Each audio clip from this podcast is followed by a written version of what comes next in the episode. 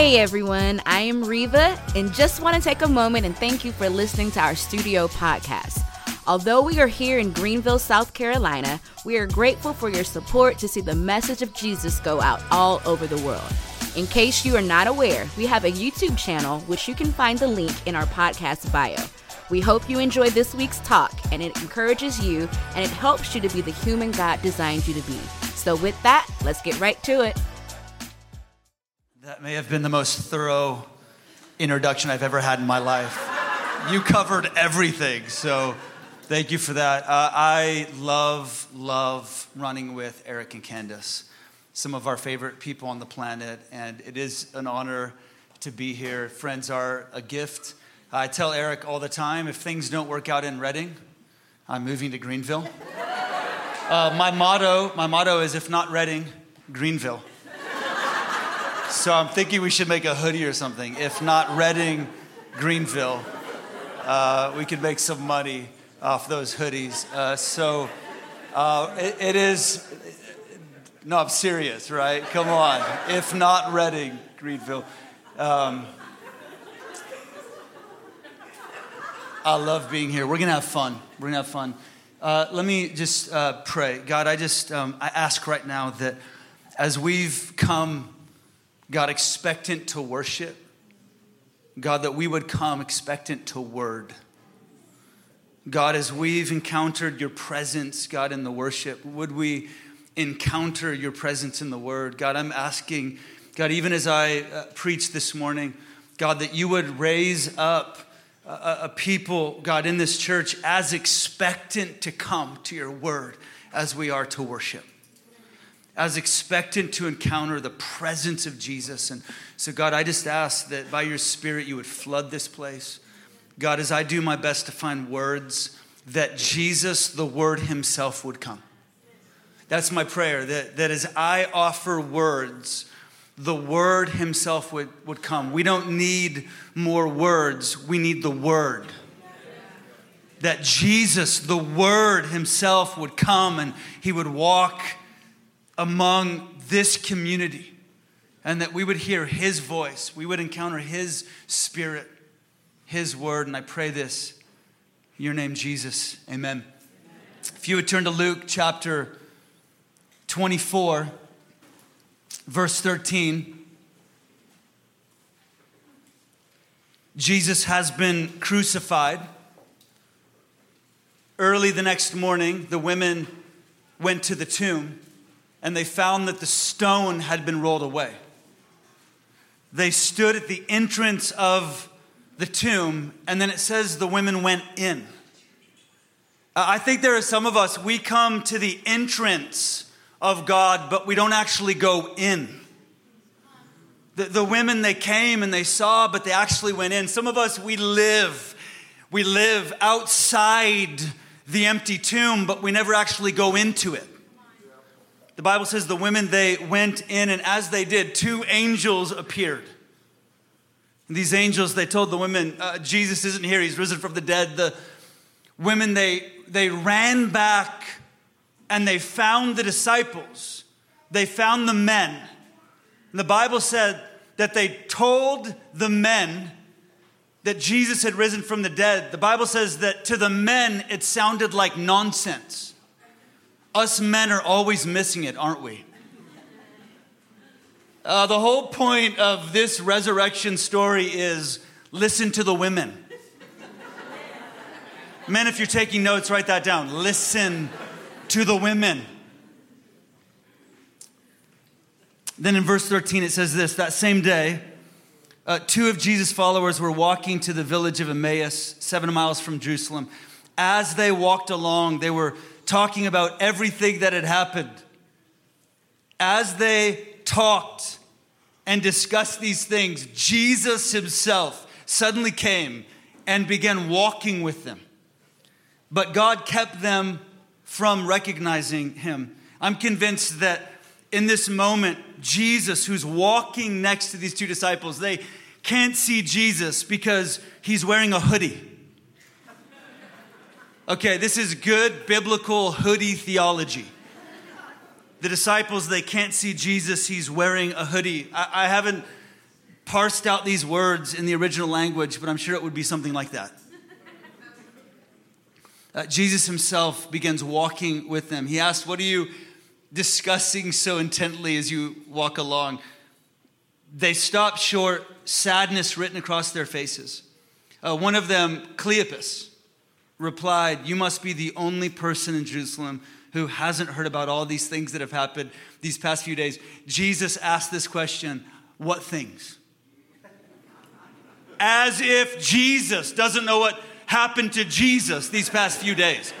What things? I love this about Jesus that even though he has all the answers, he asks questions.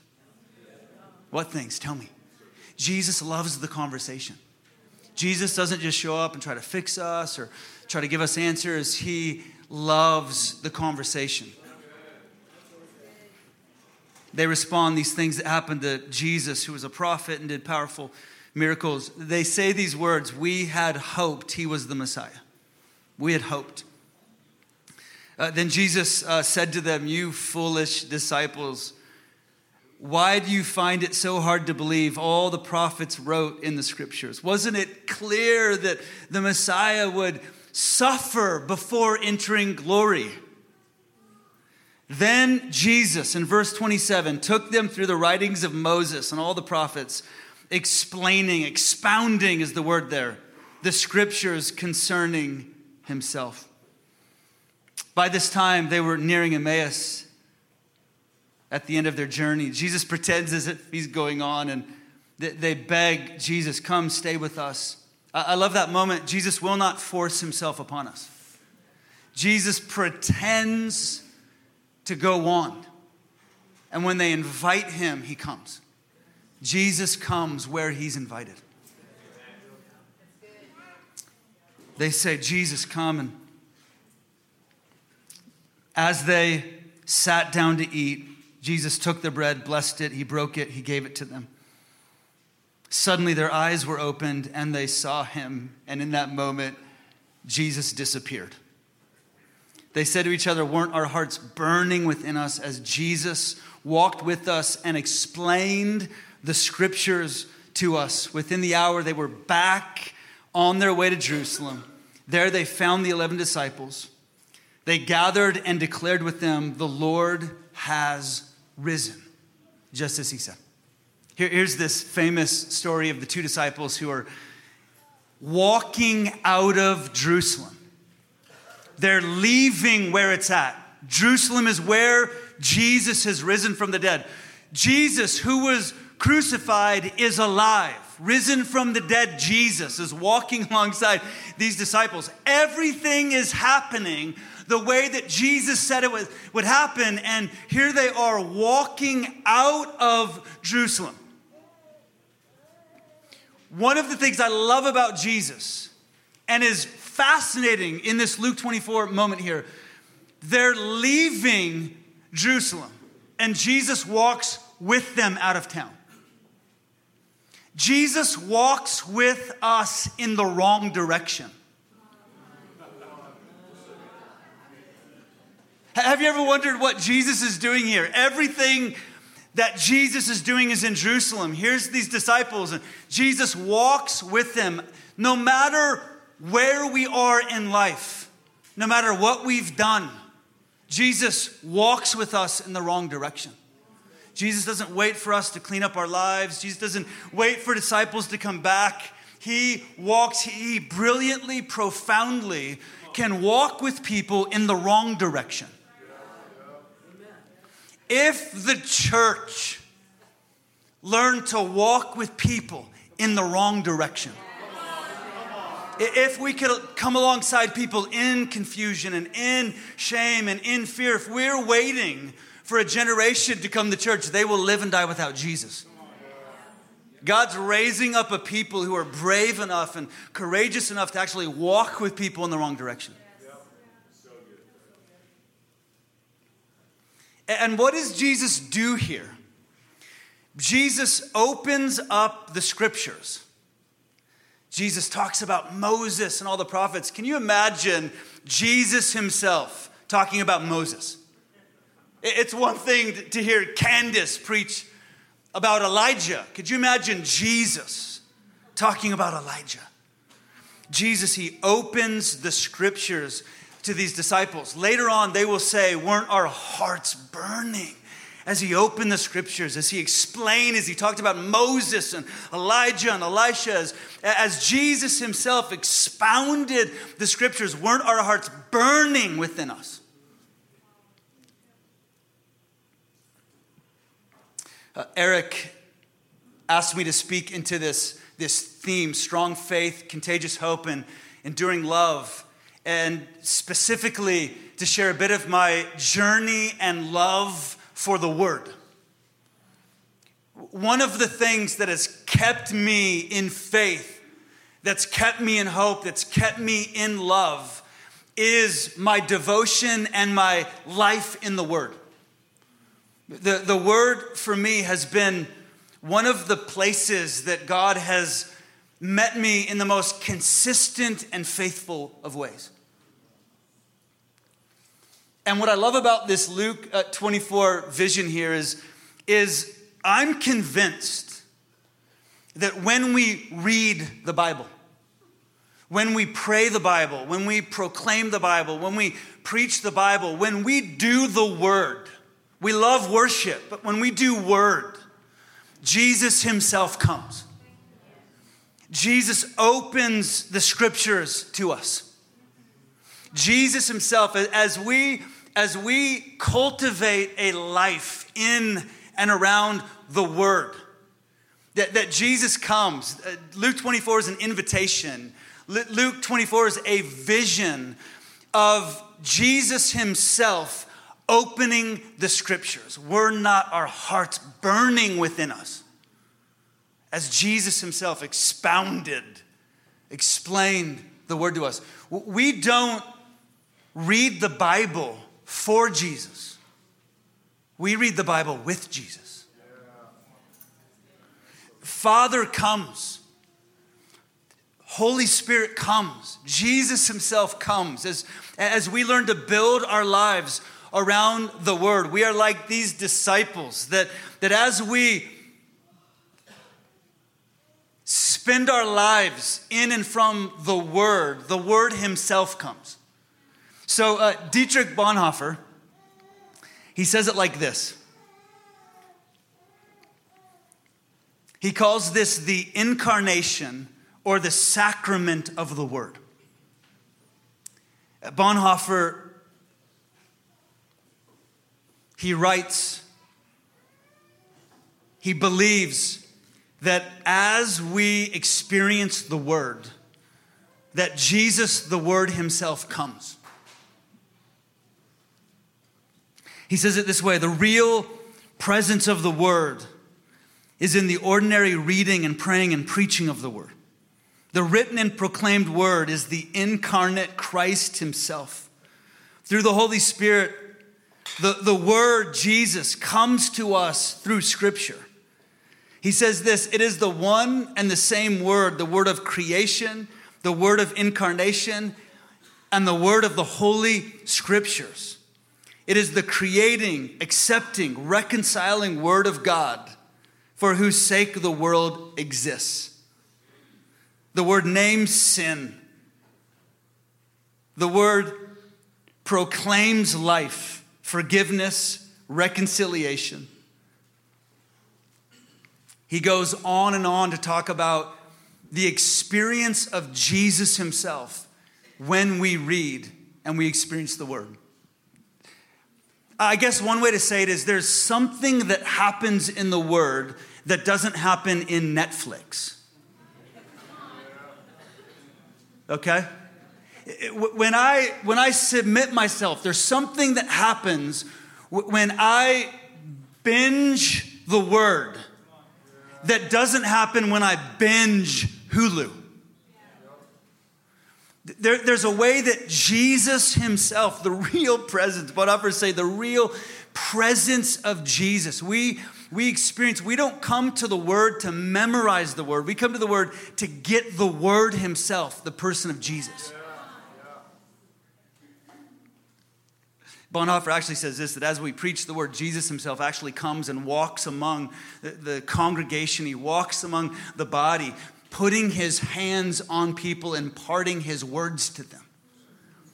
As a preacher, I've experienced this. There are times I preach something, and after the gathering, someone will come to me and go, Man, what you said like changed my life. I will ask, What did I say? They will say something I didn't say.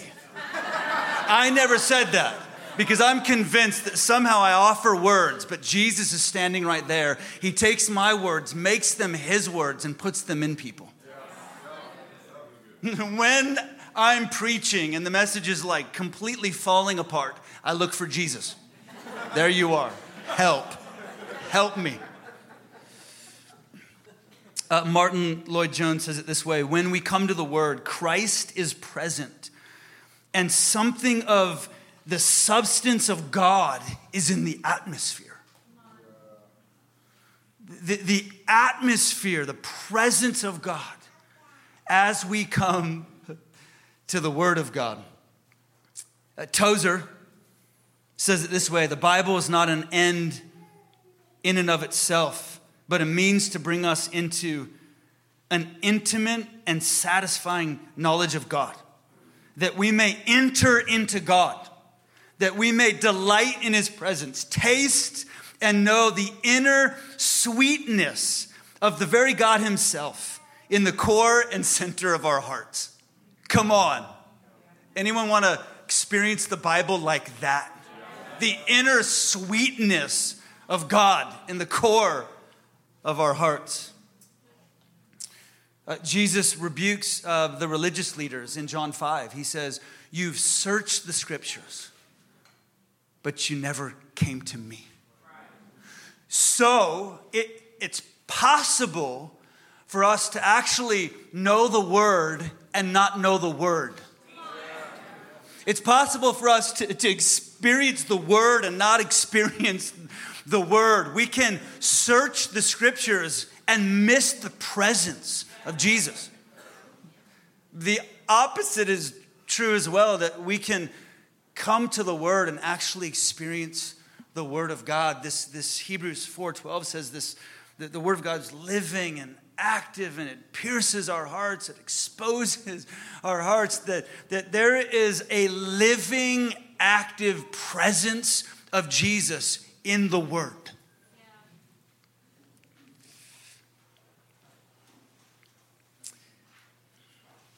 So I'm 21 years old and I have this roommate named John. And my roommate's seeking God and he's reading his Bible every morning. I'm slowly getting hungry for God. And so I say to my roommate, "Hey, would you would you wake me up? I want to seek God with you." I'm a bit jealous that he's seeking God and I'm not. I said, "Would you wake me up?" He said, "Yeah, I'll wake you up." So the next morning he wakes me up and I was so tired, I fell back to sleep. The next day, he wakes me up. I woke up. I was so tired, though, I went back to sleep. A few days later, I said, Hey, listen, wake me up. He looks at me and says, Wake yourself up. A few weeks later, uh, God woke me up. It's one thing when your roommate wakes you up, it's one thing when you wake you up. It is another when God wakes you up. Uh, guys, I can't explain what happened to me. I had an experience with Jesus at 21. I wanted nothing to do with him. I wanted nothing to do with church. I wanted nothing to do with the word of God. I woke up and he's all I wanted. I felt called to experience the God of the Bible. I had this, this renewed desire I had spent my whole life in church, but, but didn't really know the word. I grew up hearing the sermons, but, but I, I didn't really know the word. And God put this desire, this passion in me. I had no idea where to start. I, I talked with a friend of mine, and he says, You start in Ephesians. And for some reason, I believed him. He's like, that's where you start. I'm like, that's where you start? Like, okay, like, how does he know? How does this guy know where to, you know what I mean? Like, well, you start in Ephesians, like, everyone knows that. I didn't know that.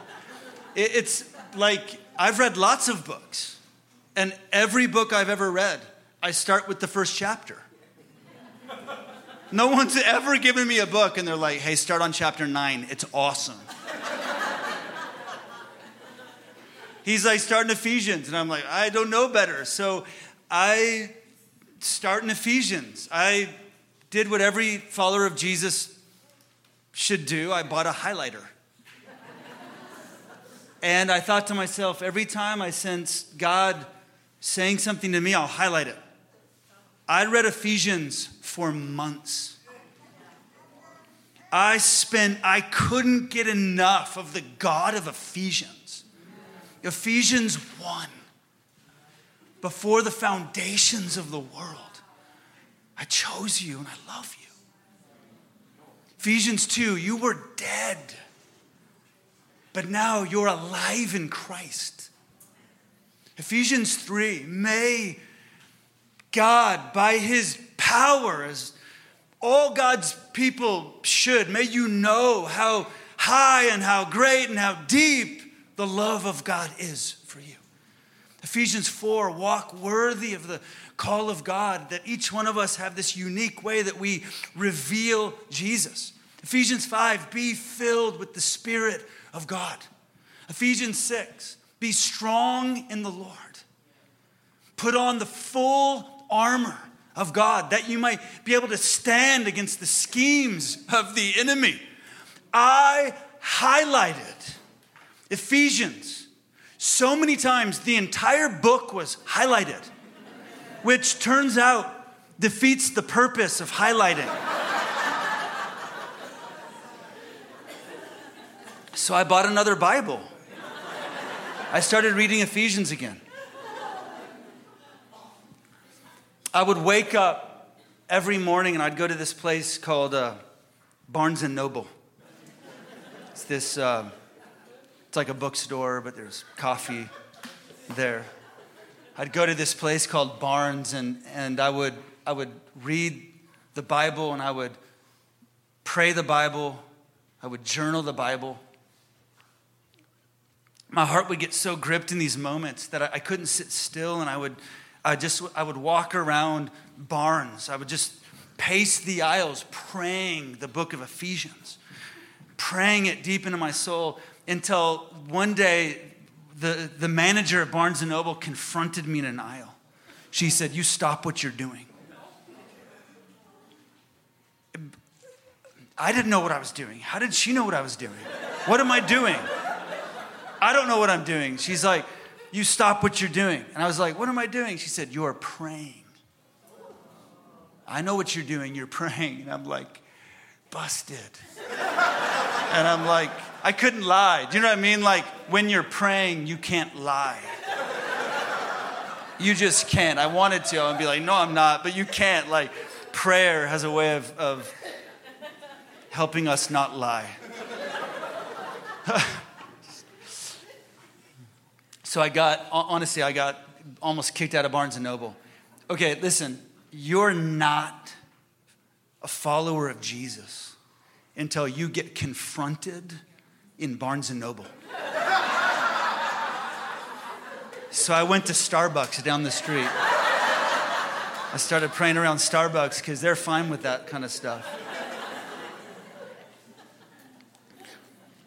Uh, I'm newly married and and I have this, this new found hunger for the word. I can't get enough. At this point, I'm, I'm reading Exodus now. I've graduated Ephesians. I've highlighted, I'm convinced God has nothing more for me in Ephesians. That's not true. I go to, I go to Exodus. I don't know why. I don't know why. That's the second book in the Bible. Why not Genesis? I went to Exodus. And and I just couldn't get enough of, of Moses and this encounter at the burning bush. And, and so um, I, I get married, and for, for my first year of marriage, almost every night, this was a strange season, but almost every night, God would wake me up around midnight. I would get up out of bed and I would go into a room on the other side of our house, this apartment at Eastway, and I would go into this room, became kind of a prayer room, a, a worship room, and so I would get up night after night. This went on for almost a year. This God would wake me up and I would go into this room and I would put on worship music and I would just read Exodus. I fell asleep to Exodus countless times. Okay, so I'm newly married. My wife's waking up in bed. Where's my husband? Okay, this is, I'm, I'm not recommending this to any of you, but countless nights I'm falling asleep over the Bible in this room in our house as I'm ex- really encountering the God of the Exodus. A few weeks later, I, I meet with my dad at Red Robin. My dad had pastored in our city for years. I, I was still dealing with some of the shame of the, the years that I ran from God, the years that I had partied. I was, I was a bit embarrassed. There was this shame thing that kept surfacing, especially with my dad. Like I had met Jesus and I'm pursuing Jesus, but I'm looking at my life and all these wasted years. And I'm sitting with dad at Red Robin and we're processing what, what God's doing in my life. And I, I remember saying, Dad, why didn't you? I, I'm reading Ephesians and I'm reading Exodus, and why didn't you tell me? Why, why didn't you tell me that that, that I'm in Christ. I'm having this talk with my dad. I'm, I'm in Christ, and Christ is in me, and I'm seated in the heavenly places with Christ. Like, I'm 21. Why didn't you tell me? My dad looks across the table and says, I have told you your whole life, but God opened your heart to hear it. In Acts chapter 16, there's this verse that says that Paul preached the word and there was a woman named Lydia. The Bible says Lydia heard the word. The next verse says God opened her heart to the word. It's not enough for us to hear the word, God has to open our hearts. I mean, I'm preaching the word this morning, and some of you are hearing it, some of you are experiencing it, right? It's not enough to just hear it. God opened her heart. This is the vision, this is the invitation of the Bible. The Bible is not God, but the Bible is one of the most faithful, consistent places where God will speak to us. And this imagery of, of the Bible, I, I love the, the story of, of Moses, that when Moses turned aside, God called to him. Exodus chapter 3, he's 80 years old. He's spent 40 years running from God. It is never too late to turn aside. It is never too late to fall in love with the God of the Bible. 80 years, he turns aside and, and God calls to him from a burning bush. I'm convinced, this is imagery, but I'm convinced that the, the Bible is a burning bush or a burning book for a generation. If we will turn aside, we, we could talk about the Bible as an anchor, it is true. We could talk about the Bible as a story that moves us. We could talk about the Bible as a lamp that guides us. Billy Graham used to say if we're ignorant of God's word, we're ignorant of God's will. The, the Bible, it, it leads us and it moves us and it anchors us, but it also the Bible as a fire revives us. Psalm 19, 7 says this Your word revives my soul. Jeremiah 29, he says this Your word was like a fire in my bones. The word of God like a like a fire. I'm convinced that in our day of political polarization, sexual confusion, gender dysphoria, marriage fallout, deconstruction, theological drift. In that day,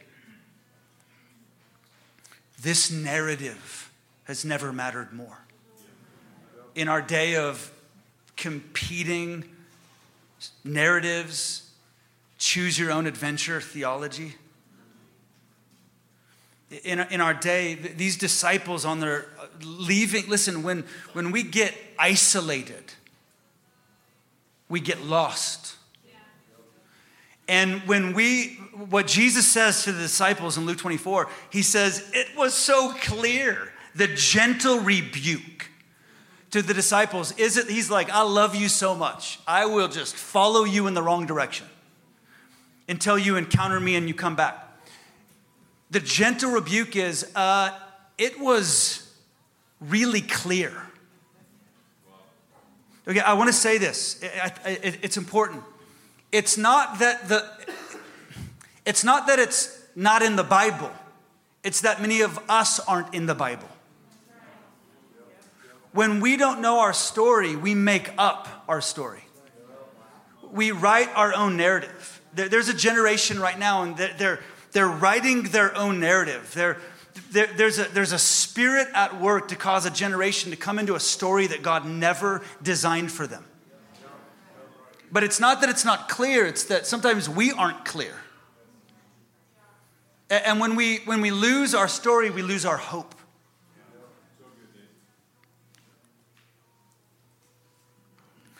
And I'm convinced there's an invitation to the church again to anchor themselves, to build their lives around this fire.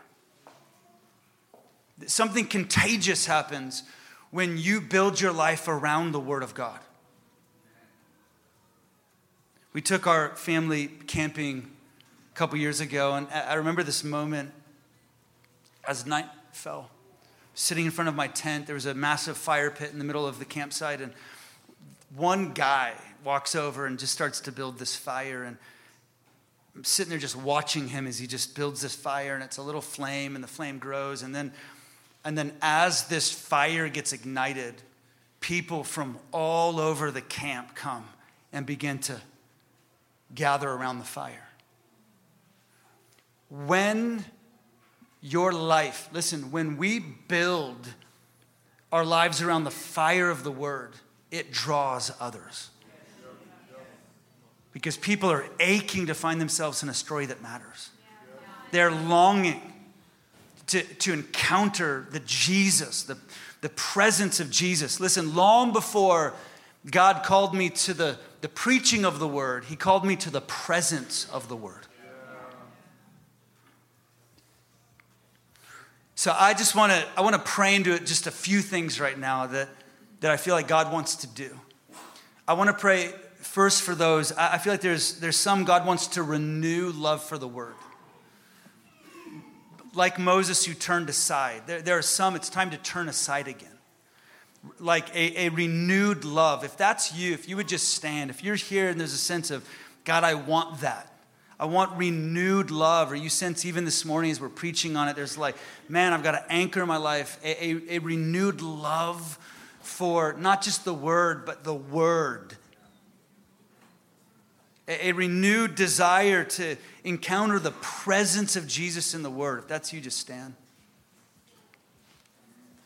I think there are, I think there are some here. I'm going to pray for that renewal. I think for some it's renewal, for some it's repentance. There are, and I know this is a harsh word, but there, there are people in here, I sense the Lord saying, it's, it's time, not just renewed love, but repentant love. And, and this is why there are some of you that that you're, you're just living your own story. You're living your own story. This, this, this story is meant to define and direct your story. But there are some of you you've just you're doing your own thing. You're building your own kingdom. You're you're just I feel like there's there, there are people here that it's just your career, it's your thing. And I feel like there's an invitation this morning to repent like the disciples who they turned around. For some, it's turn aside, renewal. Others, it's turn around. There are some in here that your life isn't anchored in this word at all. It's not a part of your life. And I feel like there's a grace right now to go, God, I will, I will turn and, I will lay down my story. I know it's, it's, I will lay it down because I need your story to define and direct mine. If that's you, if you just stand.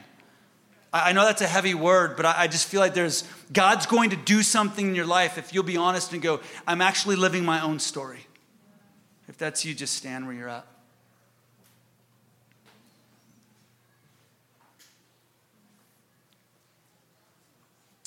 I want to pray just for a couple more things, and I want to pray for, I felt like I was supposed to pray for fathers.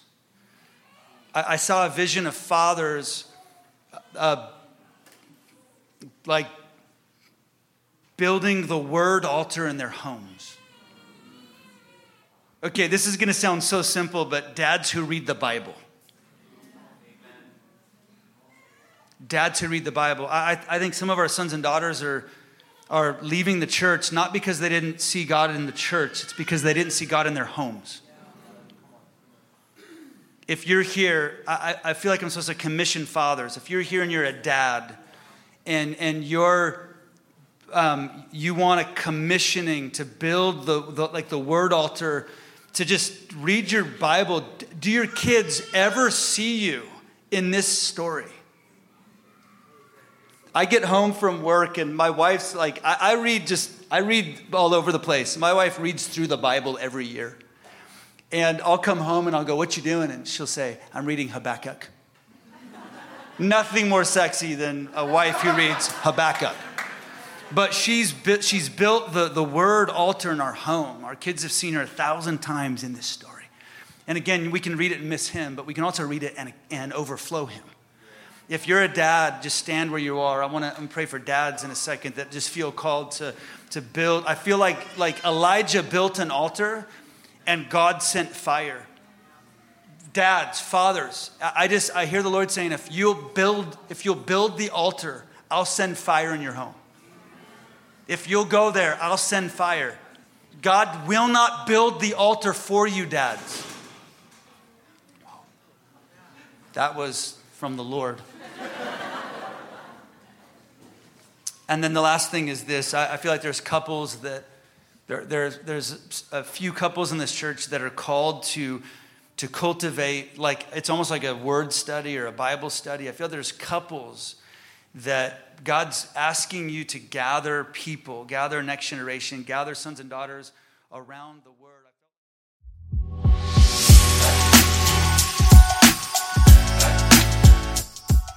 Thanks for listening to today's talk. If you're interested in learning more about Studio here in Greenville, you can go check out our website, studiogreenville.com, and you can give us a follow on Instagram. Our handle is studio.greenville. Have a great week.